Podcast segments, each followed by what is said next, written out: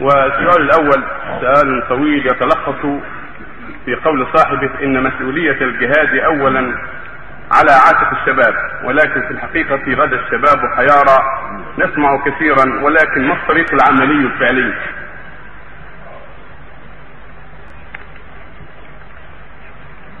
هذا السؤال لا شك إنه وجيه مهم وهو أن الجهاد واجب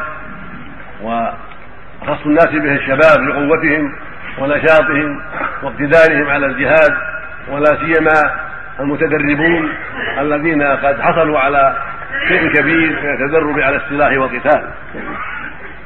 لا شك ان أن نصيبهم من ذلك وافر ولكن على غيرهم أيضا أن يساعدوهم في ذلك بإمدادهم بالمال وحملهم إلى مواضع الجهاد ومساعدتهم بالآلة بالسلاح إلى غير ذلك. فالشباب وحده يحتاج إلى غيره. يحتاج إلى من يساعده ويأخذ بيده ويعينه ويزوده بما بما يحتاج إليه حتى يشارك في الجهاد. فالجهاد حينئذ واجب على الجميع. ولهذا قال النبي صلى الله عليه وسلم من لم يغزو ولم يحد نفسه بالغزو مات على شعبة من النفاق. الشاب يحتاج إلى قادة يوجهونه ويسيرون به إلى مواضع الجهاد ومواضع القتال.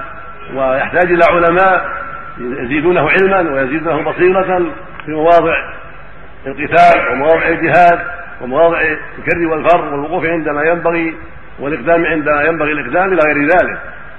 فلا شك أن الجهاد واجب على الجميع ولا سيما إذا نزل العدو في أرض بعض المسلمين وهجم على بعض المسلمين كما وقع في أفغانستان فإن ذلك من أهم الجهاد ومن أعظم الجهاد للدفاع عن المسلمين ومساعدتهم على صد عدوهم.